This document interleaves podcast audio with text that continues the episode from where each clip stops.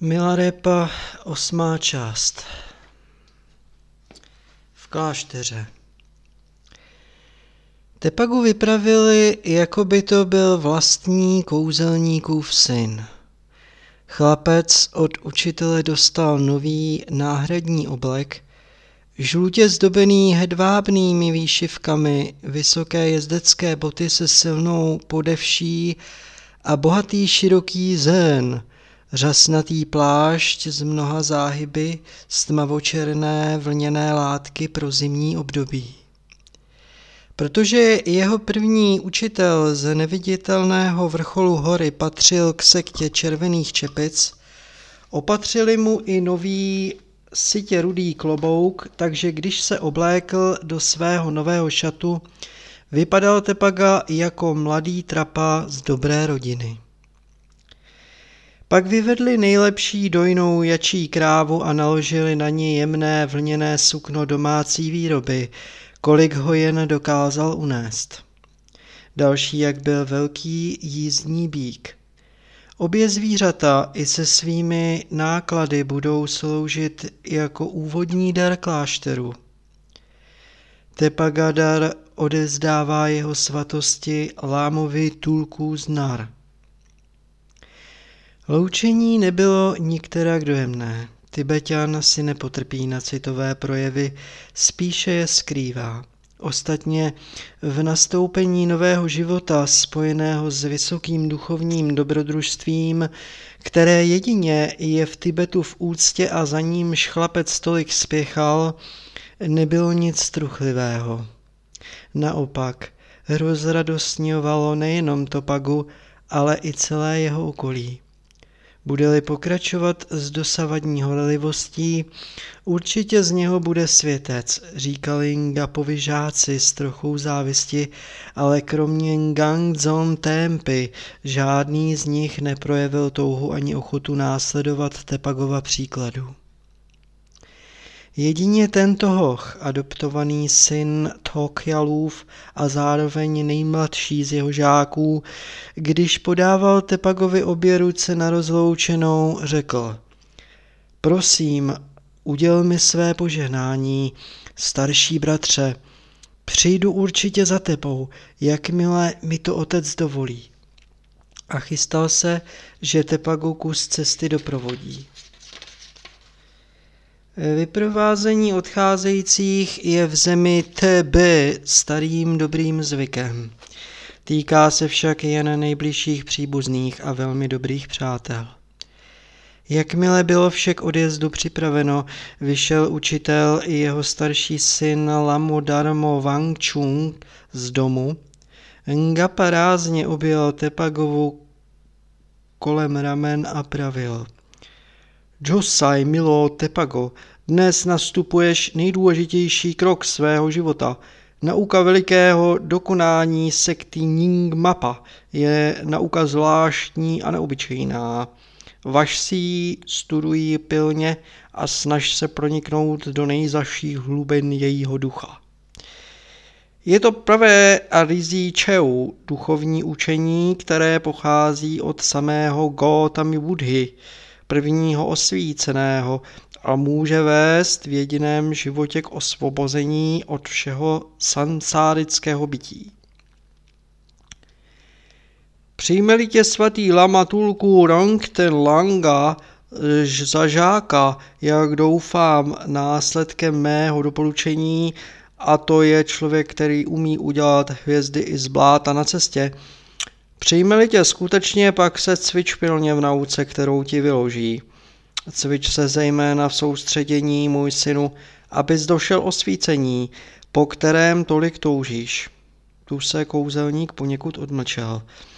A vzpomeň si někdy i na svého starého učitele kouzel, šedivého a bručavého Jungten Tokiala. Měl tě rád. Přivinul chlapce k sobě. Měl jsem tě opravdu rád, chlapče, jako svého syna a nepoch, nepochybuji o tom, že dojdeš cíle. Buď jen provždy dobrý, pak budeš moci dobro rozsévat a ono samo se stane tvou největší odměnou a pomocí. Pak chlapci přistoupil lama Wang Chung a mlčky mu podal bohatě zdobený katak na rozloučenou. Bylo v něm zašito několik mincí a ležela na něm nová miska na čaj, pěkně vyřezávaná, kterou mu mladý lama věnoval na památku. Tepaga poděkoval, třikrát se oběma poklonil a vysunul jazyk na znamení díků a úcty.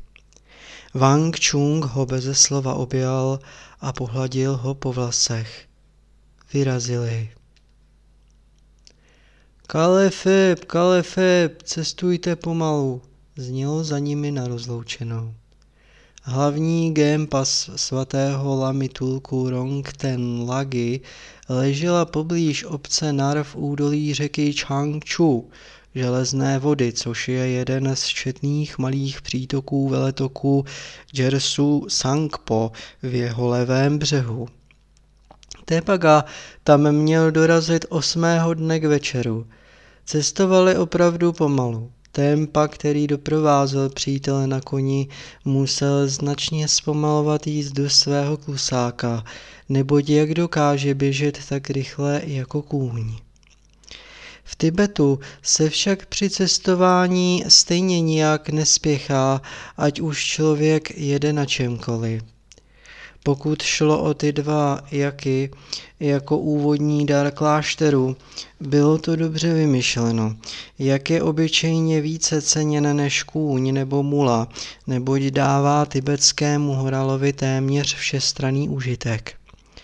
Pro tento drsný kraj je to nepostradatelné zvíře, silné, otužilé a nenáročné, které se spokojí s pouhou tvrdou ostřicí, jejíž chomáče rostou skoro všude.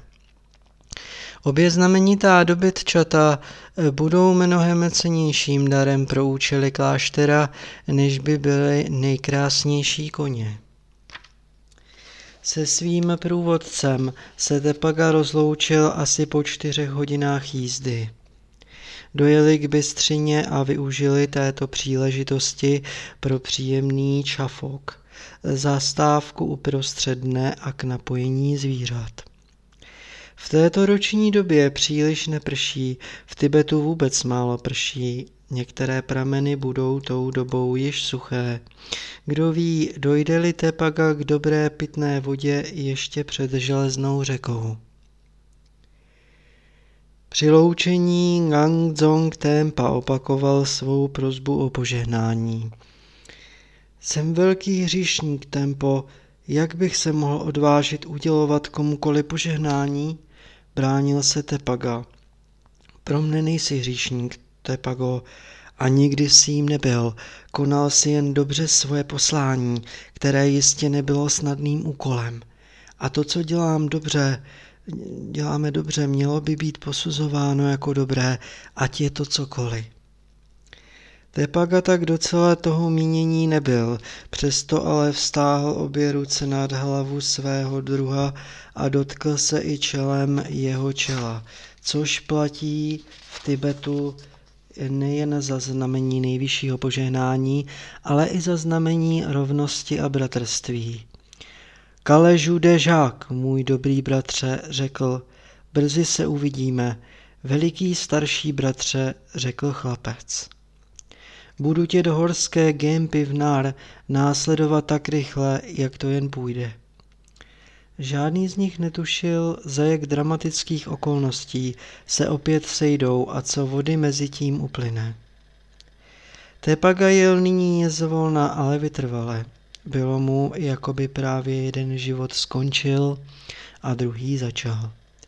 V této roční době, kdy bílý den je dlouhý a noci kratičké, vstával ještě za šera a usínal až za tmy. Není radno spát ve dne, nějaký zlomyslný démon by toho mohl využít a pořádně člověka potrápit. Dokonce prý mohou ukrást i duši, ale Tepaga pochyboval, že by to bylo doopravdy možné. Přesto během své cesty spal jen velmi málo a proto po několika dnech pocitoval již značnou únavu. Ačkoliv cesta nyní vedla dobrou karavaní stezkou, protkávali jen málo lidí. Eh, byli to ojedinělí venkované, kráčející na svá políčka s motikami a s vysokými dřevěnými krosnami na zádech. Pastevci se svými stády jaků, branů, branů a ovcí, ale tu a tam i ozbrojení jezdci, spěchající klusem na západ či na východ za neznámým cílem na vytrvalých koních. První karavana, kterou potkal, byla karavana Kos. Vedl jí starý honák s pevným lukem na pelecích a stolcem šípů, sedící na koni. Když spatřil Tepagu, sejmul luk a připravil si šíp, ale pak zbraň zase odložil, usmál se a mongolsky pozdravil. Tady mal Saniu, je tvůj dobytek zdrav? Tepaga mu nerozuměl, ale usmál se také a pozdravil obvyklým tibetským Kalefeb, cestujte pomalu. Bradaté kozy měly na sobě plátěné pytlíky plné hrubé soli, rozdělené do dvou polovin po bocích zvířat, zatímco prázdný střed pytle ležel na jejich hřbetě. Tepaga se ptal Honáka, odkud a kam jde, ale jen z námahou pochopil, že veze sůl do údolí Sangpo, kde prý je tuze vzácná a kde mu ji vymění za stejný náklad činke. U nás hodně soli, u vás hodně činké, opakoval Mongol a široce se usmíval. Tepaga jen přikyvoval a usmíval se také. Rozuměl Honákovi sotva každé páté slovo. Tomu to však zřejmě nevadilo. Seskočil z koně, zastavil stádo, aby si odpočalo a v naději, že si opět popovídá s člověkem, sedl na bobek a horlivě Tepagovi co si vykládal. Uvařili čaj, bratrsky posvačili a rozloučili se jako dobří přátelé. U Changchu, železné řeky, křižují se s karavaní cestou, kde stála, jak poznal podle komína a velkých chlévů, zájezdní hospoda, spojená s kovárnou. Odbočil Tepaga doleva. Ani tam se nezastavil. Petpové tibetané nemají v lásce černá řemesla zaměřená na výrobu nástrojů k zabíjení a kovářství je jedním z nich. Takovým místům je lépe se vyhnout, řekl si Tepaga a dal se vzhůru po řece. Od křižovatky však už nevedla cesta v pravém slova smyslu, ale jen jakási klikatá a občas se ztrácející cestička kolem řeky. Byla však v dostatečné výšce a vzdálenosti od vody, aby nebyla zaplavována při jarním tání a jakům se po ní kráčelo celkem dobře. Nebylo tu ovšem mnoho úrodné půdy, ba skoro žádná a proto tu nebyla ani žádná pole a lidská obydlí. Přesto občas Tepaga nacházel starámi Dysa, ohniště a tábořiště v kamenných ohrádkách se stopami jačích i ovčích argalů. Proud lemovaly nízké křoviny, divoká rebarbora, vrby, topoly a jívy. Na strhané kůře a hlubokých jízvách starých vrb a polámaných jív, které rostly přímo u vody, byla patrná zhoubná činnost ledových ker za jarních povodní. Tady si nepotká vůbec nikoho, naštěstí to do nar už nejspíš nebude příliš daleko. Značnou výhodou ovšem byla řeka a řídké stromy. Poskytovaly možnost častějšího svěžení, lepší potravu pro zvířata i příjemný chládek pro polední přestávky. Jednoho dne, byl to již šestý Tepagův, Tepagovy cesty, chlapec opět vyhledal příhodné místo pro svůj poslední čafok. Sešel k řece, uvolnil jaky a dovolil jim, aby se rozběhli po hubené pastvě.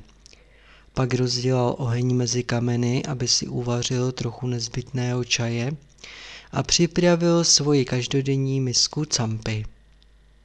Příprava byla zcela jednoduchá. Zlatožlutou mouku z praženého ječmene smíchal s troškou čaje a oběd byl hotov. Ugiej, namáháte se, ozvalo se za ním nahoře na stezce. Dovolíte mi, prosím, požádat vás o trochu žhavého uhlí k rozdělání ohně? Laxo, odpověděl Tepaga překvapeně. V ohybu cesty stál mladý muž, zřejmě mladší než Tepaga, ale velmi elegantně oblečen, s malým nablízkaným modlitebním mlínkem, který držel v levé ruce. Neotáčel jím aspoň ne teď a nedržel jej ani držadlem dolů, jak je předepsáno, ale vzhůru. Vlastní mlínek tedy směřoval k zemi. Už to samo o sobě bylo neobvyklé, ale ještě podivnější bylo, že takový elegán za sebou táhne dva jaky. Ale jaké jaky? Bylo to úbohá zvířata nejubožejší, jaká kdy Tepaga v životě viděl. Jejich zádové kosti téměř prorážely cestou strašně zanedbanou kůži a chlupy plnými prachu a vlastních výkalů. Obě dobytčata se potácela se skloněnými hlavami a sotva se držela na nohou. Nenesla nic, nebo téměř nic, pouze dva nebo tři štůčky jakési látky, snad sukna či plátna, v neforovném a ledabile upraveném balíčku, který byl jistě velmi lehký.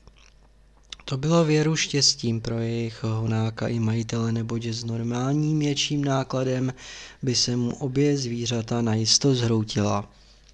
Ogej, pozdravil konečně i Tepaga obvyklým cestovním pozdravem. Samozřejmě, že si může vzít z ohně kolik chce, nebo může použít přímo Tepagova ohniště. Je mu zcela k dispozici.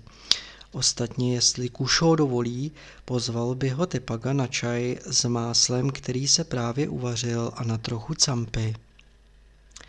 Na to se příchozí Tepagy zeptal, kdo je a odkud přichází. Bylo sice zvykem u poutníků, že tyto otázky neklade nově příchozí, nýbrž ten, kdo je již na místě. Tepaga však nikdy na konvenci nelpěl a dal proto i hned hostu zdvořilou odpověď.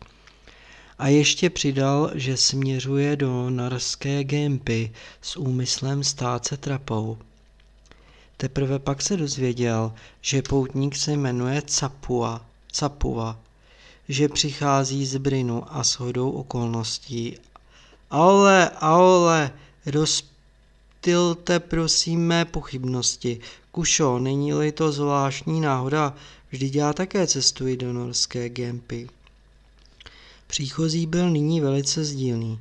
Také on touží opravdu celou svou duší stát se trapou, vlastně lamou, ale učeným lamou, ne jen takhle jakým pisálkem, opisovatelem nebo bezvýznamným výpomocným kaplánkem někde na vsi nebo na nějaké tvrzi.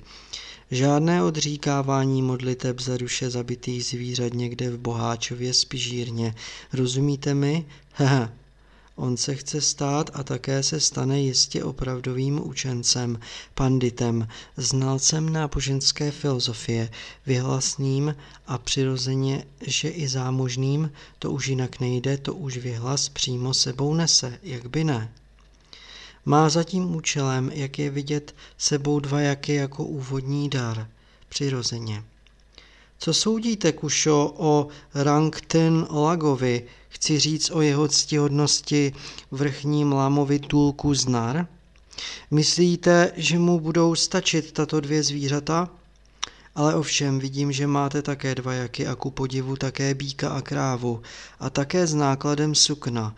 A ole, není-liž to zvláštní náhoda? Cestovali spolu až do setmění. Protože nový Tepagův druh cestoval pěšky, neboť žádný z jeho chromých jaků by ho neunesl. Zesedl se ze zdvořilosti i Tepaga ze svého jízdního býka a ohleduplně šel také pěšky. Zvířata se zhlukla v malé stádo a šla nyní pohromadě. Byla spolu v jednom houfu i na večer, když je pouštěli na pastu.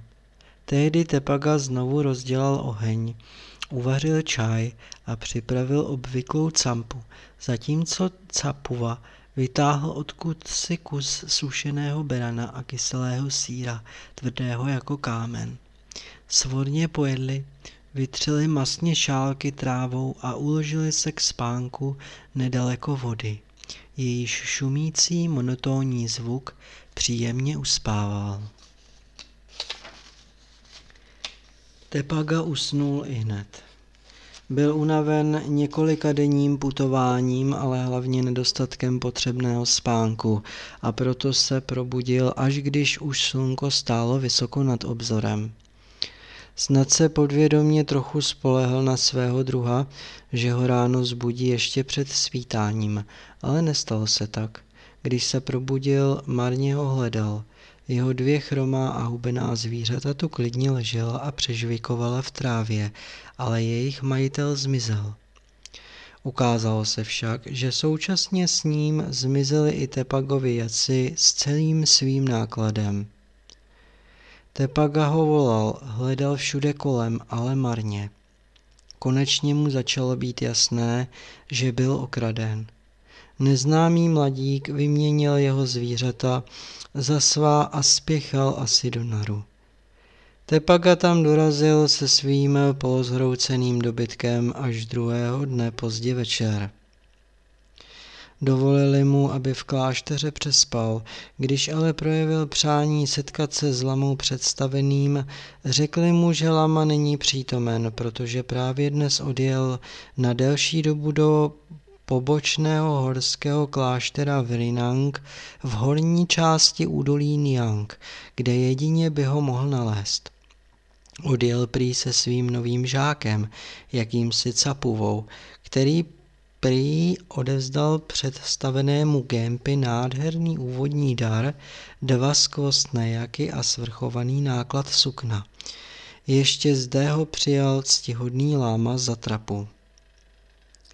Tepaga řekl, že, jeho, že ho k jeho svatosti ctihodnému lamovi tulku posílá ctihodný lamův přítel a žák Ngegpa Yingten Tolkil z Jarlung Kyorpo. To je možné, řekli, ale bude to muset sdělit lámovi samotnému eh, v rinangské gempě. Útrpně se dívali na ubohá zvířata. Potkala mne cestou nehoda, vysvětloval Tepaga. Kdo si mi vyměnil moje dva pěkné jaky s velkým nákladem sukna za tyto zde. Asi pro moje velké hříchy, jichž jsem se v životě dopustil, dodal zkroušeně. To budeš muset také vypravovat lámovi samotnému, buď ale ujištěn, že vznešený rozezná okamžitě lháře od pravdomluvného člověka. Tepaga by se málem rozplakal. Jak daleko je do Rínangské Gimpy, ptal se. Dva dny cesty s dobrým koněm, čtyři až šest s těmito chodícími mrtvolemi, pokud tam vůbec dojdou. Smáli se nyní nepokrytě a vtipkovali na účet ubohých jaků i samotného tepaky. Pak mu však přece jen dali trochu kopřivové polévky a vyhradili mu ve stáji koutek z hrstí ječné slámy, na níž ulehl schoulen do klubíčka a oblečen, neboť tibetané se většinou na noc neslékají, zvlášť jsou-li na návštěvě. Večer přišla Nemo, hostitelka Lamova hospodyně, aby se přesvědčila, zda je všechno v pořádku a hlavně, zda si ho znesvítí nebezpečnou loučí. To však už Tepaga tvrdě spal. Jeho další cesta trvala deset dnů. Ne proto, že by byla rinangská Gempa tak vzdálená, nýbrž proto, že Tepaga byl chtě nechtě nucen nechat obě zvířata několik dní důkladně odpočinout u železné řeky na dobré pastvě, jinak by snad nedošla vůbec. Cestou nakoupil trochu campy, másla a čaje, nebo jeho vlastní zásoby, které měl naštěstí sebou ve zvláštním vaku, již docházely. Použil na to peníze z chatagu, který mu daroval Lama Wangchung na rozchodu. Výměnu velmi ochotně provedl jistý hospodář v jakési malé vesnici nedaleko Rinangu. Schyloval se k večeru a proto ho Tepaga zdvořile požádal o nocleh a krátké pohostinství, které by si rád třeba zaplatil, jen tak pro jednu noc a jenom do Torangu, řekl. Ale hospodář ho ostře odmítl. Jdi pryč, na noc tě tu nechci. Tepaga byl udiven, proč ho tak tvrdě zahání, ale sedlák mu to beze všech okolků vysvětlil. Vy, mniši v červených kloboucích, obcujete s démony jako my, prostí vesničané, s vámi. Jenomže vy víte, jak se jich pak zbavit. Já, který to nevím, nechci mít na krku žádného nepříjemného darinkce, šide ani konanglu, kterého bys mi tu možná zanechal na památku. V Tepagovi se probudila stará zvědavost. Jak víte, že obcujeme s démony? ptal se. Což jsem vás mnohokrát neslyšel konat čet tam dole v rokli mrtvých. Jaký čet? ptal se Tepaga. Co se tam odřezává? Slovo čet v tibetštině znamená něco odříznout. To nevím, řekl hospodář. Možná, že maso z těla.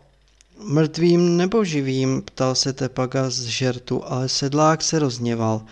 Což pak já vím, ti si tam sám, když si tak zvědavý, bez toho mezi ně patříš a dnes je právě novolní. Sejdeš se tam určitě s tobě podobnými pošitilci. Chlapec jehož od jak živa zajímalo všechno tajemné, byl na ten čet velmi zvědavý. Odešel tedy se svými dvěma jaky do rokle plné par a nočních mlh, pustil soumary na pastvu a sám si lehl na mechem porostlý veliký balvan, který tu bylo všude plno. Prostředí v rokli bylo opravdu nevlídné a jaksi eh, tísnivé, jako by skutečně páchlo po mrtvolách. Snad i pohřebištěm mohlo být, avšak kosti ani jiné pozůstatky tibetského hřbitova nebylo nikde vidět. V této zemi se nepohřbívá do země, činí tak jedině černí bénové a příslušníci jejich rodin. Ostatní lidé si spíše potrpí na pohřeb vzduchem, který je velmi jednoduchý. Dopraví těla zesnulých na odlehlé místo, rozřežou je a ostatní se již postarají supy, šakalové a podobná havěť. Jedině šlechta a vysoké duchovenstvo mívá pohřeb ohněm, ale i to je tam, kde je dostatek dřeva, jako například v Kamu, nebo tam, kde není třeba šetřit máslem. Pohřeb vodou se koná samozřejmě jen v blízkosti jezer či stálých vodních toků. Tepaga se nebál mrtvých těl ani bloudivých duší, chvíli naslouchal cvrlikání nočního ptáka, ale pak se mu začaly klížit oči a pomyslel si, že sedlák asi mluvil naplno, aby mluvil naplano, aby se ho zbavil. Zabalil se proto těsněji do svého pláště, přehodil přes sebe vrněnou přikrývku a za okamžik usnul. Probudil ho jakýsi divný zvuk. Tepaga ten zvuk znal. Takhle dutě, drsně a zase pronikavě zní jedině kangling, píštěla vyrobená z lidské stehenní kosti, které hrubaři radapové vyřezávají při čtvrcení mrtvol z těch neboštíků. Stál a při svitu měsíce opatrně kráčel se zvukem. Náhle se zarazil. Několik kroků před ním na malé mítině stál černý stan a kolem něho tančil člověk. Podle oblečení a oholené hlavy to mohl být mnich. Jeho zén však byl úplně rozedraný a děravý skrz na skrz. Muž poskakoval po jedné noze, pak zase po druhé a odrážeje se patami od země pískal na kangling. Pak vyměnil pišťalku za tambulínu, tloukl do ní pěstí a zpíval do taktu. Gate, gate, para, gate, parsam, gate, bodhisvaha, gate, gate, para, gate, parsam, gate, bodhisvaha zpíval, jako by někoho vyzýval, používaje známé mantry z knihy Serpin, matky budhů, prážňá paramity. Na to se jel znovu tančit, přičemž stále volal Cen čes cen, cen čes cen, cen čes cen. Po chvíli zalezl do stanu. Vystrčil z jeho otvoru kangling a zapískal tak silně do všech světových stran, až se z toho sám celý rozechvěl. Náhle kangling odhodil, zoufale zasténal a pak zavolal. Zde mě máte, sežerte si mě, žerte mé tělo a pijte mou krev. Sende, Shide, Sandongu a vy všichni ostatní démoni a ďáblové, žerte, pijte, napájejte se mnou. Jsem vaše potrava, jsem váš nápoj, jsem váš nejlepší lék. Hdejte, chamstejte, žerte, máte-li hlad. Tu se z temna mlh začaly vynořovat dvě obludné temné postavy. Blížili se zvolna a nejistě vrávoravým krokem. Měli veliké a silné nohy jako bůvoly, čtyři nohy a huňatý ocas i kožich a ve tmě vypadali jako skuteční zvířecí démoni. Byli to však jen Tepagovi schromlí jaci, kteří zvědavě přicházeli k palouku, přilákáni buď zvukem píšťaly, nebo lepší pastvou. Muž je chvíli vytřeštěně pozoroval, pak zoufale vykřikl a vrhl se hlavou k zemi. Asi je považoval za skutečné démony, které svolával. Žerte, sežerte si mě, rohatí ďáblové, nabízím vám rudou hostinu, všechno své maso a všechno svou krev a po rudé hostině hostinu černou, všechny své skutky, všechny své myšlenky, všechny své touhy. Vezměte si všechno, všechno, všechno, co mám, i všechno, co jsem, ať nejsem, ať nejsem už nic. Jaci se zvědavě blížili s hlavami u země ke stanu. V tom muže zřejmě spozoroval, že se k němu více a více přibližují a tak znovu zoufale vykřikl. Chvíli se zmítal na zemi jako ve smrtelných křečích a pak náhle ustal. Ležel s tváří zabořenou do trávy a už se nehýbal. Že by zemřel? Tepaga to nevěděl a ani se nesnažil to zjistit. Věděl však z vlastní zkušenosti z učení obou kouzelníků, že magické obřady, které jsou plné vlastních halucinací, nesmí být násilně přerušovány, aby nenastala smrt nebo šílenství. Tento muž asi také hledá pravdu, ovšem svým způsobem. Ale což pak je na světě vůbec někdo, kdo ji nehledá? Tento ubožák jde ještě dosti přímo. Odkládá své já, zašlapává své zvyky a vášně a jedním rázem chce usmrtit všechny své touhy, kromě jediné, touhy po rozplynutí, touhy po nebytí, touhy po trvalém osvobození. Přikročil k Jakům, popadl je za rohy a odvlekl stranou. Pak sebral svůj malý tlumok a přikrývku a tiše si vydal na cestu. Toto je tedy onen čet, odřezávání klamné osobnosti. Toto je tedy také cesta k osvícení, představa styku s démony, kteří člověka sežerou. Sežerou jeho já, sežerou jeho touhy, sežerou snad i celý jeho životní dech, sežerou člověka v představě člověka. Není to však cesta jeho, Tepagova, On by chtěl spíš poznat, co je představa a co není představa, a ovšem také, co je za představou. Musí porozumět tomuto velkému světovému dění, které je buď pravdivé, nebo pouhý blud. Musí tomu přijít na kloup, ne se trpně podrobovat vlastním fantasmagoriím. Toho již zažil dost. Ne, ne, tohle nikdy jeho cesta nebude. Chlapec odcházel z temné a nezdravé čarodějné rokle plné mlh, jak nejrychleji mohl. Táhl nyní za sebou své dva jaky, kteří na něho jen tupě zírali, když je odháněl z pastvy, ale šli bez odporu, odevzdáni do svého osudu, jak už jaci chodívají.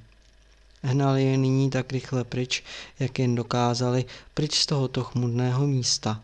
A teprve za hodně dlouhou dobu, když zase rozeznával pod svýma nohama trochu lepší trávu, zastavil své pokorné kosmaté druhy a dal jim znovu volnost. Jaci se pásli, jen co krok mine krok, tak jak se jaci pasou a Tepaga šel pomalu za nimi. Na cestě bylo ticho. Žádné mlhy zde již nebyly, jen vzdálené vidí vlka občas protrhlo hluboký noční mír. Ano, jeho cesta bude jiná. Jeho cesta musí být jiná, jak to řekl starý učitel, stihodný lama Tulku Rongten Laga umí udělat hvězdy třeba z bláta, ale to přece může znamenat jediné, že vše, co je a také vše, co se děje, je možné obrátit v hvězdy, ve světlo, v pravdu, v osvícení tak on to jednou pozná, vše, celý svět, protože právě tak to poznat chce. Tak se tomu naučí, jen už aby věděl, jak poznat, jak se naučit. Šel nyní zvolna, tichou a klidnou nocí, hebkou a průzračnou. Cesta vedla travnatým svěžím tangem, vonícím pepřovníky a bělomodré hvězdy, závratně jasné a tolik jiskřící, důvěrně blízké, skoro na dosah ruky, se mu myhotaly nad hlavou.